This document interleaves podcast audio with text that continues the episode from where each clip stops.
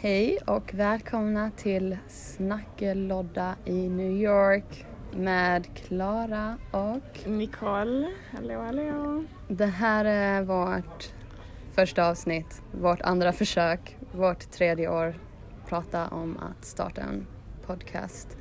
Ja, Så nu är det dags. helt rätt. Vi har snackat om att starta en podcast länge nu, som Klara sa, i cirka tre år.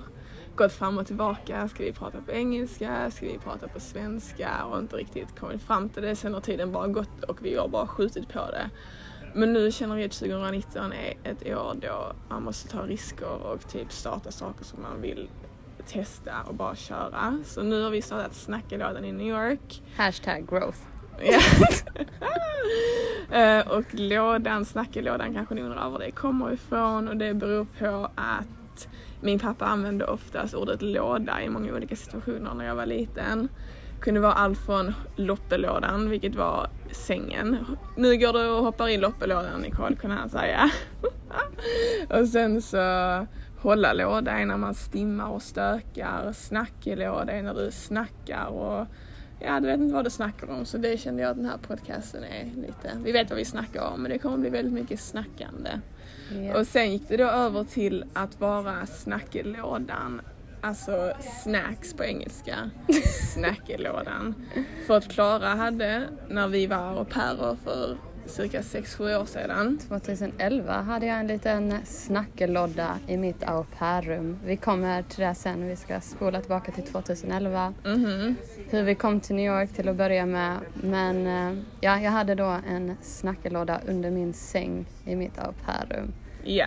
Den var till för nödsituationer eller nöjessituationer helt enkelt. Och eh, om ni ska ha en snackelåda där hemma eller skafferi om ni är mer mentalt stabila så gäller det att ha lite salt. Man ska ha något sött, något choklad och något surt. Ja, du hade alltid en eh, speciell bar, en chokladbar.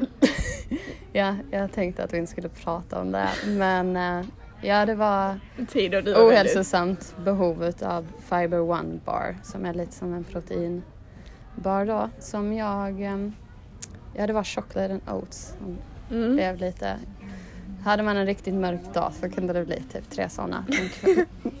Men eh, ja, vidare. Vidare. Eh, vi kan eh, spola tillbaka till 2011. Hur kom du hit Nicole?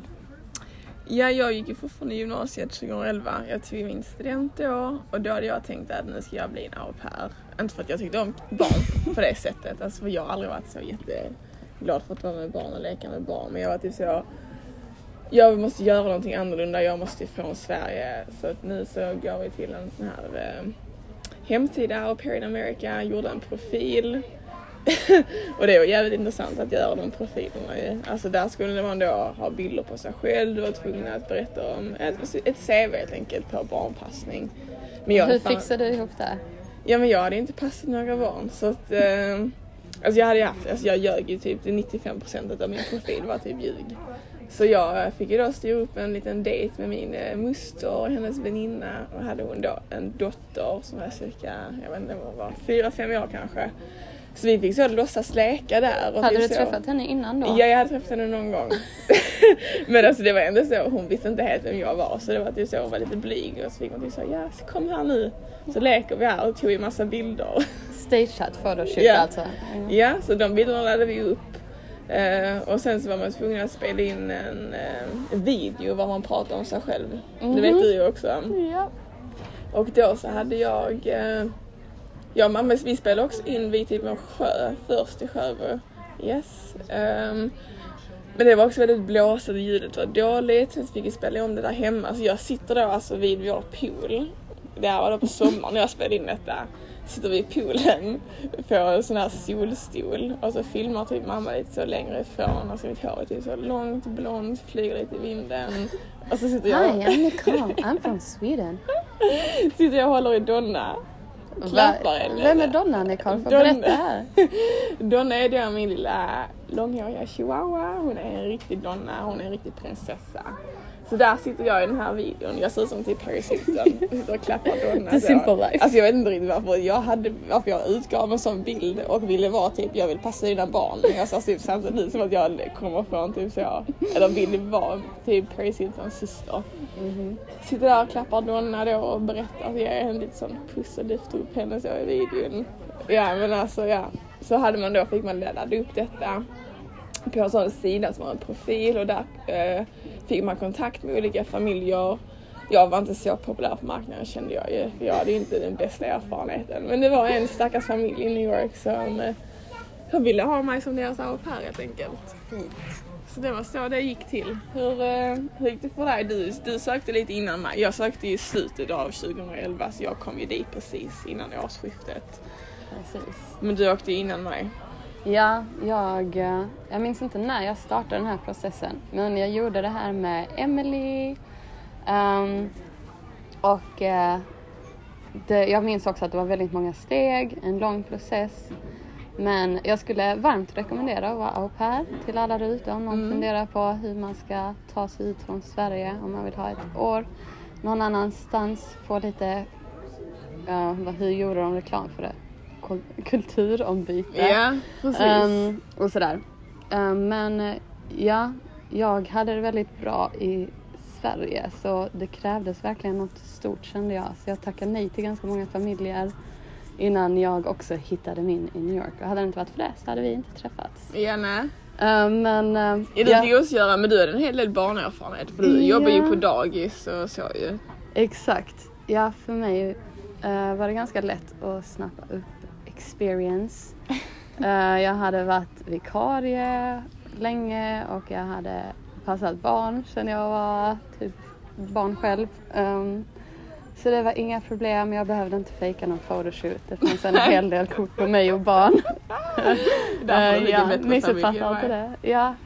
Ehm, och ehm, sen, ja just det, den här videon igen. Den har du hört om innan. Ehm, jag vill bara säga shout out till Malin. Tack till Malin. Hade det inte varit för henne hade jag inte varit här heller. Um, hon, det är min kära granne i Sverige, i Bjärred.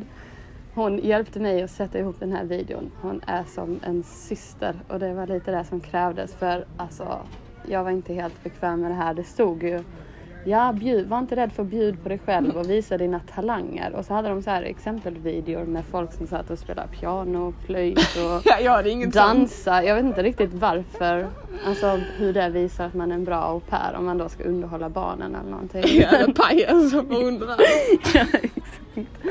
Men ehm, jag, jag visste inte riktigt. Min video förvandlades snabbt till en så här MTV Cribs liknande historia. Um, ja, det började då med att jag öppnade dörren ehm, Ja. och jag sa Hi, my name is Clara Johansson and this is where I live with my family. My mom, dad, my brother and my dog, Enzo. Och han stack ut hund, eh, ansiktet där eh, vid dörren. Så det var fint. Sen ledde jag dem in i huset och så här. Här är mitt kök. Här gillar jag att baka med mina vänner.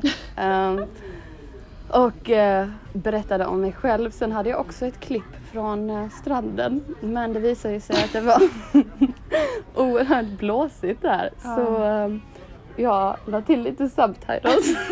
Gjorde du det i Photoshop då eller vad hade du för något? Det är satsigt program nu. Ja, Ja, jag men vet- 2011 jag vet inte liksom. hur vi lyckades med det. Men eh, God forbid att någon hittar den här filmen. För då kan de använda det för att få ut en hel del pengar från mig. Men eh, nog om det. Jag kom till New York i ehm, juni.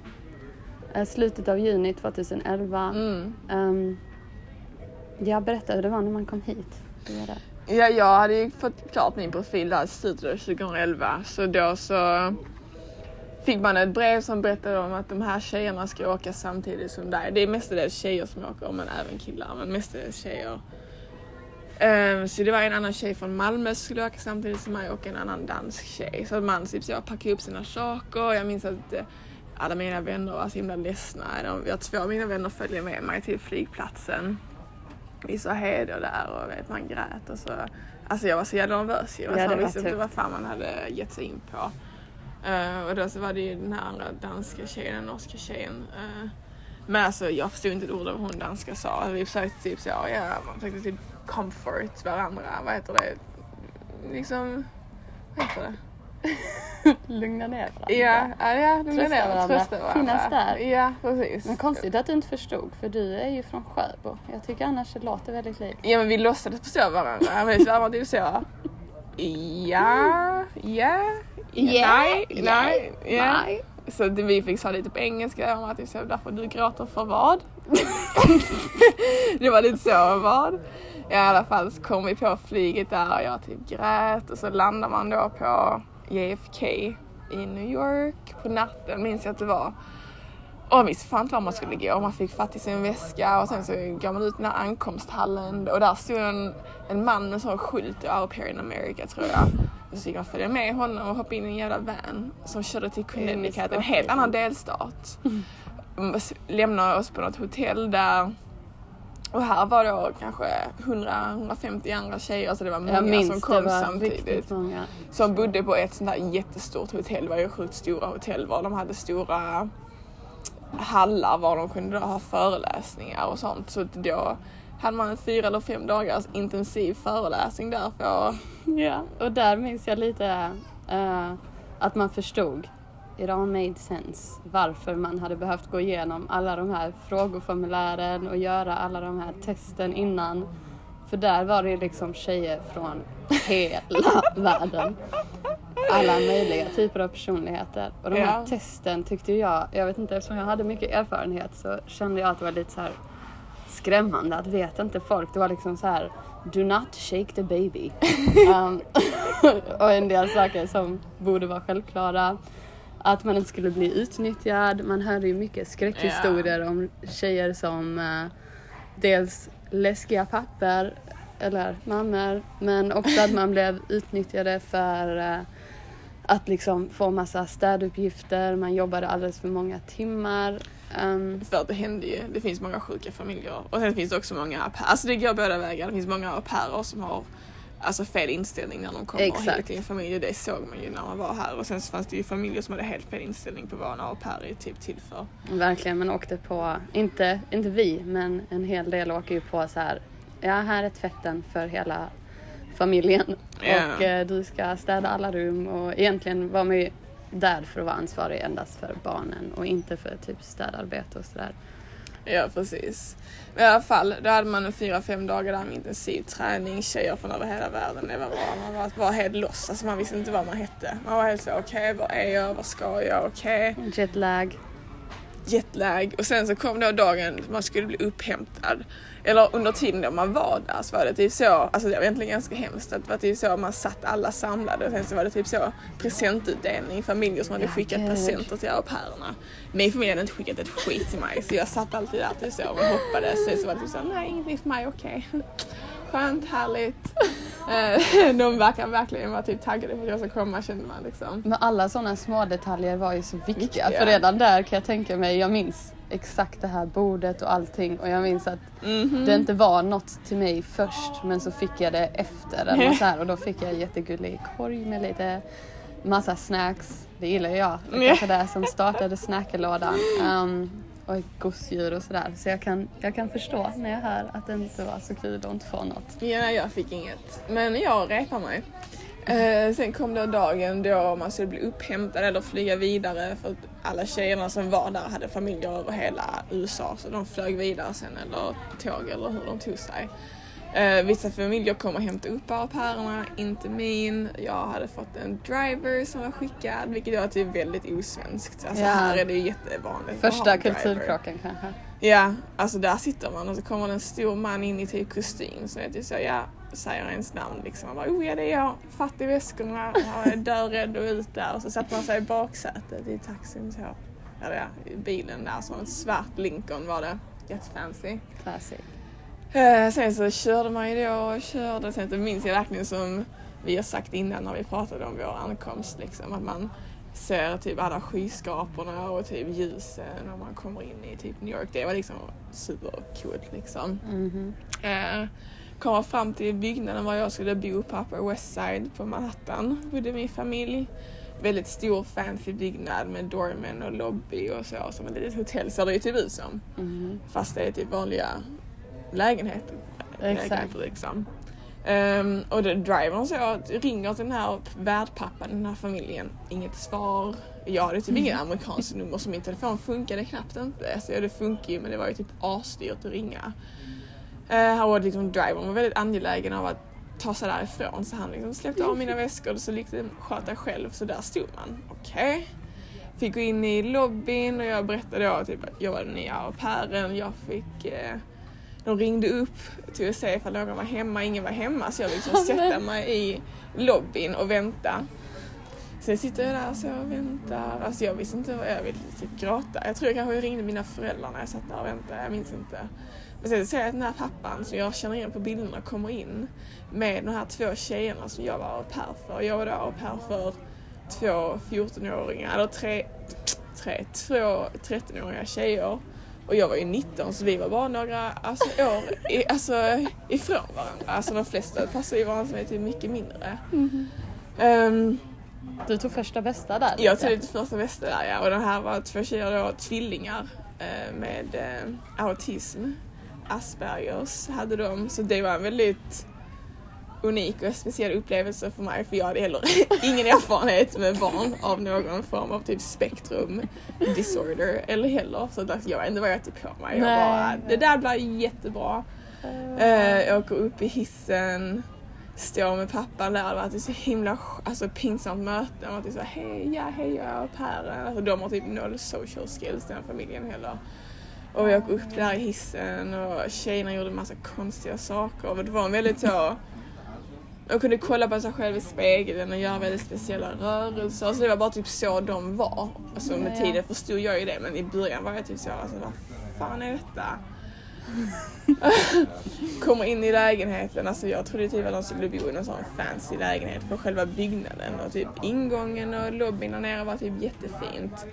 Kommer in där inne, alltså den här lägenheten har inte blivit uppdaterad sen, jag vet inte, typ 10-15 år tillbaka. Alltså det, är så, det var inte smutsigt men det var typ så inte alls en sån standard jag var van vid hemma. Alltså det tyckte jag var jättejobbigt när jag kom dit. Jag, att jag gick in på mitt rum och jag bara grät och jag bara grät och jag bara, hur fan ska jag klara detta? Alltså då tänkte jag, jag kommer aldrig göra klart detta året. Det var precis som Paris Hilton i Simple Life då alltså. Så så hade jag det den första tiden. Men hade du typ en sån känsla typ att när du kom så kände du typ att jag kommer aldrig klara detta året? Eller du kände typ att men det här, det här är lugnt. Det här är bra. Det här är bra. Nu mår man. Nu var man ja. Jag kände nog, ja det var nog lite ljusare. Jag var lite rädd där. Jag hade också en driver som hämtade mig. Ehm, försökte, jag var ju jättenervös, försökte konversera lite med honom. Men Mm. det var lite så, upp med den här rutan i limon. Eh, så det var ganska tyst och väldigt nervöst. Jag kände att jag höll på att bryta ihop där. Och ska man åka hem? Eh, men eh, ja, så blev jag släppt där utanför. Det var också lite så, det här är adressen. Ha det, De har ingen förståelse av att man inte är härifrån. Nej, nej, nej. Eh, vilket man nu förstår kanske. Men, Ja. Ehm, och så stod jag där utanför och bara, ja det här är adressen. Och så kom jag ihåg att jag inte ens gick in. Det här var jättefrämmande, jättelyxig byggnad, eh, byggnad och eh, så ringde jag värdmamman då och bara så här, hej, jag är här nu. jag är redo att jobba. Um, och så Um, och hon bara, ja okej, eh, har du, vart, vart är du? Kom in liksom, du kan komma upp. Uh, did the doorman let you in? Jag bara, nej, dörrmannen, vad menar hon? Helt annat, hade aldrig hört om doorman innan, eller jag hade väl sett på Gossip Girl, men ja. Gick in där och eh, åkte upp till deras lägenhet. Eh, jag hade inte riktigt samma upplevelse som dig. De har väldigt intressant inredning men väldigt fint. Och jag var mer rädd att det skulle vara sämre standard än vad jag trodde. För jag kommer ihåg att det var foton. Och det här var ju lite rummet då som var au pair-rummet. Påminner lite om så här Josef Fritz källare. Så jag fick mig en positiv överraskning. När du kom dit ja. Ehm, ja. jag kom dit en torsdag kommer jag ihåg. Um, de var väldigt snälla och trevliga, fick mig att känna mig som hemma. Jag tror jag fick lite ett paket också. Um, och eh, fredagen gick jag runt lite med värdmamman och hon visade mig um, området och vart dagiset var. Mina barn var ju um, tre och sex. Ja, lite mer en tjej och ålder. en pojke. Ja, lite mer standard så. Mm. Ehm, så det var trevligt. Sen åkte vi till deras hus över helgen. Um, jättefint i Catskills, New York, Upstate. Ehm, och nej, det var, jätte, det var jättebra och ljus början faktiskt. Ehm, men sen kommer jag ihåg där på måndagen måste det varit, eller när vi eh, kom tillbaka till stan. Då hade jag lite så läskig upplevelse. Ehm, och alla de här historierna från lägret eller vad man hade läst om innan och folk som hörde att man skulle vara au pair, vakta dig för det här och det här. Det satt ju liksom i bakhuvudet och hoppade fram ganska snabbt om något skevt hände. Ehm, och då låg jag där på natten och skulle sova och eh, min dörr var lite så glappig av sig och då hör jag att någon är liksom utanför. och jag hör så här flåsande, alltså någon som andas så här högt. Och det typ lyser lite under dörren och är så här, jag bara hör så ut- utanför dörren och att Oh liksom my min dörr God. öppnas inte men så här, det är någon som står precis utanför. och först bara, nej Det blir en in- sån uh, iskall känsla i kroppen när jag är så himla rädd. Och jag bara, nej nu är det pappan. Verkade så normal men nu, nu slår det till. Det här, vad fan. Finns något vasst föremål här som jag kan använda. Eh, mamma, pappa, jag kommer hem. Tänkte jag. Ja. Ehm, sen dagen efter, det, det blev tyst sen på kvällen och eh, inte så mycket mer med det, eller mitt i natten var det. Och sen dagen efter var jag lite så här, hmm, höll mig på avstånd, det här är konstigt, vad ska jag göra? Men alla betedde sig normalt liksom. Och allt, det var tillbaka till det ljusa från det mörka där. Ja. Ehm, och jag tyckte det var skevt och tänkte på det här men liksom allt, allt var normalt. Det hände inte igen. Ehm, och sen månader efter Mm. när jag leker med den här flickan då. På hennes rum så hittar jag en sån här liten lego-ficklampa som hon har. Ja. Och säger hon um, ah, One night in the middle of the night when I couldn't sleep. Uh, ja, då hade hon gått ner till mitt rum. Uh, för hon hade inte kunnat sova då. Vi hade ju haft en så rolig helg tillsammans så hon kunde liksom can't wait to play with her again. Herregud. Så eh, hon ja då lyste jag under din dörr och, och ville att du skulle vakna så att vi kunde leka igen. och alla stenar föll på plats. Det var Eh, inte pappan det var inte pappan. Det var en jävla skön relief. Alltså. Ja, verkligen. För jag hade ju haft det här lite i baktankarna efter, även om allt var normalt. Ja, Bara, men vad var det den där kvällen? För jag var ju helt säker på att jag hade hört någonting. Ja men det var skönt att det inte var det. Så- Det gjorde också att ni fick en väldigt fin relation sen. Exakt. Eller ja, hela ert- år.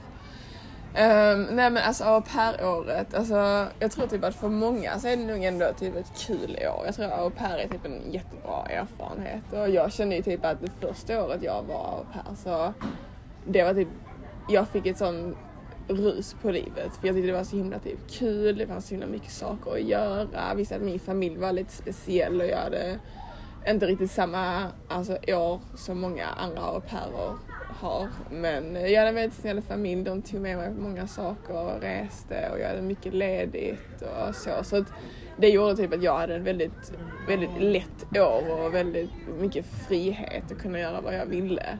Så själva då fick jag en sån typ, ja men New York, här är typ, jag ville fortsätta vara där liksom, att det var så himla roligt. Um, så vi kan ju bara ta då hur vi möttes. Att när eh, jag kom hit hade du redan varit här i ett halvår ungefär. Ja, jag åkte ju hit också lite. Jag tror mitt au pair-år var lite annorlunda uh, just för att jag och uh, min bästa kompis Emily hade sökt tillsammans och ehm, jag glömde nämna men hon kom till New Rochelle tror jag det var. uh, så lite utanför New York men hon åkte liksom in varje helg och vi gick ut tillsammans. Och, så jag, det var som att jag redan hade en vän så jag var liksom good där. Många åker ju hit och är väldigt ensamma, du får ta det sen. Mm. Ja, att man liksom får träffa andra au pairsen, tjejer och bli liksom ett gäng på det sättet vilket också kan vara kul. Men jag hade liksom, jag gjorde mitt jobb där hos familjen och de såg också till att jag var liksom del av familjen och jag var med dem mycket men jag hade också mycket ledig tid så att jag kunde liksom njuta av New York och vara ute och upptäcka staden och sådär. Men sen var alla tvungna att ta en kurs. Och det var så vi träffades. Mm. Engelska kurs. Ja och per året så är det ett avtal att när man kommer hit som au pair måste man ta vissa skolcredit, alltså vissa poäng eh, på, på ett universitet. Så vi skulle då, vi båda två hade träffat en tjej som var, hette Linnea. För när man åker igenom de här organisationerna så har man varsin kontaktperson så, som, har, som är typ täcker vissa områden. Så alla som bor på Manhattan, alla au pairer blir connectade med varandra för att man så då kunna få vänner. Alltså du var väldigt ointresserad av att skaffa vänner för du hade åkt dit med din vän. Jag som ett inte är typ jättesocial och typ två inte är den som är typ så söker till vänner. Så jag var ju typ den sämsta personen till att åka och göra något sånt här överhuvudtaget. Och speciellt att åka själv, jag hade ju liksom ingen. Men eh, jag fick ta mig ut där då och försöka vara social så jag fick ju kontakt med den här tjejen Linnea. Jättesöt tjej och eh, Klara kände också till henne och hon var också au pair så vi fick ju kontakt med henne genom den här kontaktgruppen som sagt. Och hon berättade för mig att hon skulle ta den här kursen och det var också en stress kunde jag känna typ så, vilken skola ska man gå till? Du vet det var så himla mycket saker som du som inte visste. Ja. Hur gör man det? Hur ansöker man om det? Alltså du var verkligen helt själv på ett helt annat sätt som du typ inte var i Sverige och typ veta hur saker och ting fungerar. Alltså det känner jag typ att man växte jättemycket på. Ja. Att ta tag i saker och lösa saker själv liksom. Men i alla fall så den här kursen då var på St. John's University i downtown. Så då, då hon hade Linnea berättat att det fanns en annan svensk tjej som heter Klara som också skulle ta den här kursen. Så det var en kall morgon i januari som jag och Linnea möttes utanför skolan och så stod vi där och väntade på Klara och min personlighet är att jag är väldigt stressad som människa. Alltid i tid, jag får inte lov att komma för sent. Så jag var där liksom lite innan nio och you know, ville vara förberedd. Men det var till helt förgäves för Klara är helt tvärtom. Hon är inte tjejen som jobbar jättemycket i tid, lämnar till sista sekunden. Men det roliga är typ att jag har blivit så nu. Jag har blivit så nu. Vi är lite yin och yang som balanserar varandra. I alla fall så jag och Linnea står där utanför och så ser jag då i horisonten, så att Klara kommer där då. Jag minns exakt när hade på sig en grön armyjacka och en liten orange rävpäls runt om. Och så hon var lite så fancy tänkte jag och hon var lite så stressad. Jag vet inte riktigt, vi fick inte alls jättebra intryck av varandra. Jag sa hej hej, jag var lite så jaha okej du gjorde vi var sena, kom igen nu gå in. Um, jag vet inte riktigt vad din första tanke var. alltså jag kom på nu när du säger det att det här, du hoppade alltså på, du kom ju i slutet av December. och hoppade på den här kursen direkt. Allt det här säger liksom hela Nicoles personlighet att hon är, vad ska jag ha gjort när jag är här? Det här måste jag ha gjort, det checkar vi av annars kommer jag ha ångest hela året. Medan det här betyder ju att det också var ett halvår in på min vistelse. Så jag var väl lite såhär, man ska ta den här jävla kursen också. Ja, fett nonchalant. Alltså det var ju därför jag tror jag hade hittat Linnea, så här, en annan au pair. Jag, låt mig fråga, låt, mig, låt någon annan göra jobbet till mig. Ja, Vad ska du ta för klass? Ja men det är bra, jag tar samma. ja, ja precis. Och sen var jag väl lite sen som Nicole sa. Jag minns också när jag kom eh, och mötte Linnea och Nicole att jag var så här, åh hon ser lagom irriterad ut att jag är sen liksom. och du körde ju, du hade ju fortfarande, din största förebild var väl, vad heter hon, Natasha? Pere ja, på den Pyré. tiden. Eller? Pyré. Ja, ehm, vilket säger en hel del om ni vet vem det är. Och det här Paris Hilton Vibet ja. viben. Så det var ju lite så, den boomerangjacka, Så lite Louis Vuitton och lite så Ralph Lauren bryd. Ja men det var det lite mer typ så Från cute. Saibo. Abercrombie Fitz Ja. var ju typ min, hela min au pair-aura var typ Abercrombie. Så typ jag tyckte väl jag var lite fräckare än dig där. Mm, men det kan jag tänka mig att det var. Absolut. Och lite så, jaha ja, vad är det här? Låt oss gå in. Man skulle göra så här placement test för att se vilken ehm, engelska grupp man passade in i. Mm. Ehm, Så det tog beroende vi ju. på hur duktig man var. Det tog vi då. Det var det som var liksom, det var ingen första lektion utan det var det testet man gjorde. vi båda höll tomma, tommarna eh, för att hamna med Linnea då. Eh, eftersom det var henne som vi kände båda. Men eh, hon, hon gjorde liksom snäppet bättre än oss på det här testet. Ja, jag minns att vi gjorde testet sen typ när man kom hem och så var det väl typ så någon dag senare så fick man ett e-mail och säger hej du, du är i den här gruppen. Och så smsar jag till Linnea och hon bara nej jag är i grupp två. Eller hon har inte skånska så det inte därför jag gör den rösten. Hon är, hon är stockholmare, hur pratar hon nu? Nej nu vet jag inte. Men så minns jag att jag inte, jag tror vi hade kanske bytt nummer och hade smsat. Så jag sa ja, ja vi är i samma grupp. Ja. Så det fick vi ju komma dit då veckan därpå och hade första klassen och vi satte ju oss bredvid varandra. Ja, för vi var ju svenska. Ja. Mhm. Och samtidigt så, jaha ja, ja ja, då var det vi här nu tänkte jag. Och sen så, så var det ändå, läraren var skön. Alltså jag minns ändå att själva klassen var typ ändå rolig. Alltså jag hade ändå en positiv känsla gentemot den. Och så var det ju då ett moment då i början, för det handlade lite om amerikansk historia. Och deras, eh, vad ska man säga, oskrivna typ regler eller typ skrivna regler och sånt. Deras typ moraler basically. Och så var det en som är typ då jättestark som heter, som är The right to bear arms skrev hon då på tavlan. Tänker man jaha ja. Right to bear arms. Jag minns typ så, hmm. Ja, alltså jag förstod väl i princip innebörden men sen Nej man... det gjorde du inte. Jag minns i alla fall att jag typ så sneglar lite på Klara och tänker typ så, tycker hon det här också är kul? Och så ser jag att Klara också kollar och så börjar jag att jag skrattar asmycket och jag sa det typ så, tänker du på vad jag tänker? Man lov att ha The björnarmar. right to bear arms, rätten att ha björnarmar. Ja, så det var väl där vi boundade Ja. över ett oerhört um, Torrt. torrt skämt. Ja det var inte ett skämt utan ingen annan tyckte det var kul mer än vi. Nej, de undrar nog varför de där svenskarna satt och skrattade över att man får ha vapen. Ja. Liksom, det, det tycker vi var underhållande. Ja. Gött vi- tänkte vi. Ja.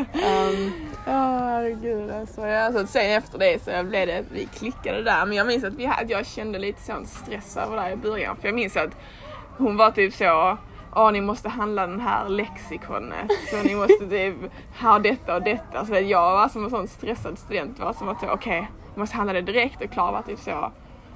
Jag tror inte du, jag vet inte om en gång du handlade den här lexikonet som vi behövde. Så där var jag typ så, okej hon tar inte alls det här seriöst. Och sånt kan jag känna mig lite stressad över minns jag i början. jag tror vi delade För jag kommer ihåg att du, det är roligt att du tar upp det. För som sagt är det här vårt andra försök på en podcast och vi har pratat om lite så vad vi ska snacka om. Och det här tog vi inte upp sist. Nej. Men jag har också tänkt på det här och jag... Det var någonting med lexikonet. Det var något med lexikonet och för mig är det så här, du var jävligt på. Typ, vad gör vi med det här? Vart hittar vi det? Jag har hittat det på den här sidan och jag bara, ja, vad blir det? Hur mycket pengar ska jag ge dig? Just det!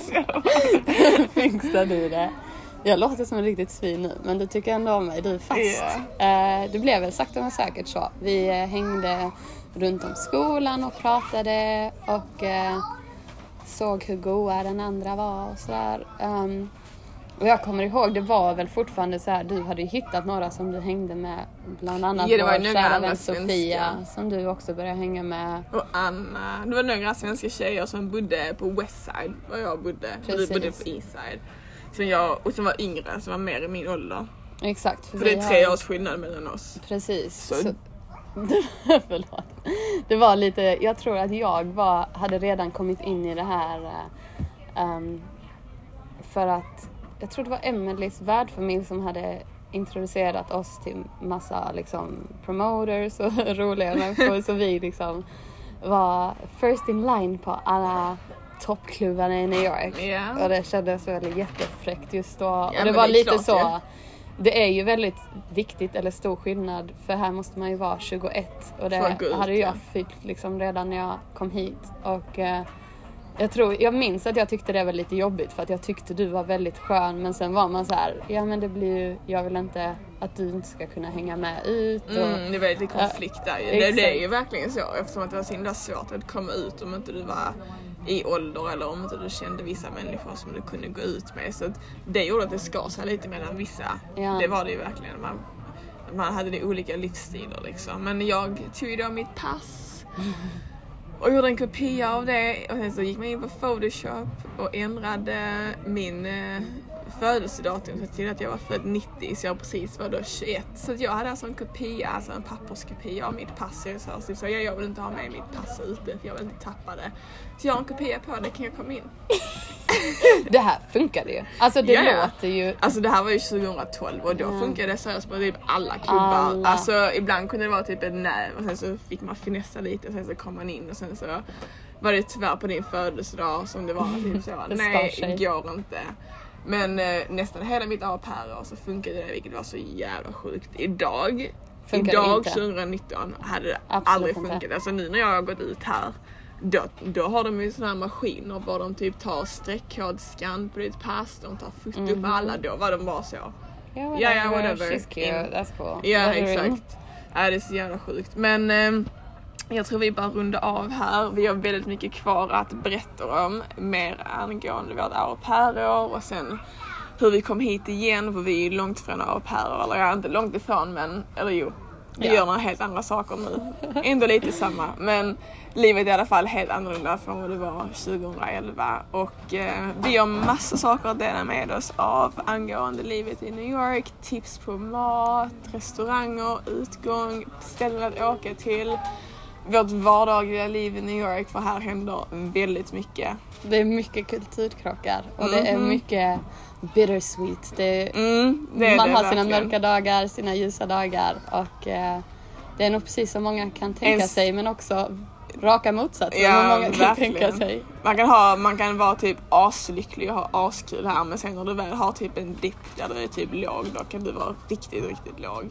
Exakt. Ehm, Men eh, mer om det nästa gång va? Nästa avsnitt, berätta vad ni vill höra och eh, hej till alla där hemma som lyssnar. Det här är brevet från New York och eh, ja, um, Det var det. åsikter, mörka som ljusa. Mhm. A hater is just a confused admirer, så uh, bring it on.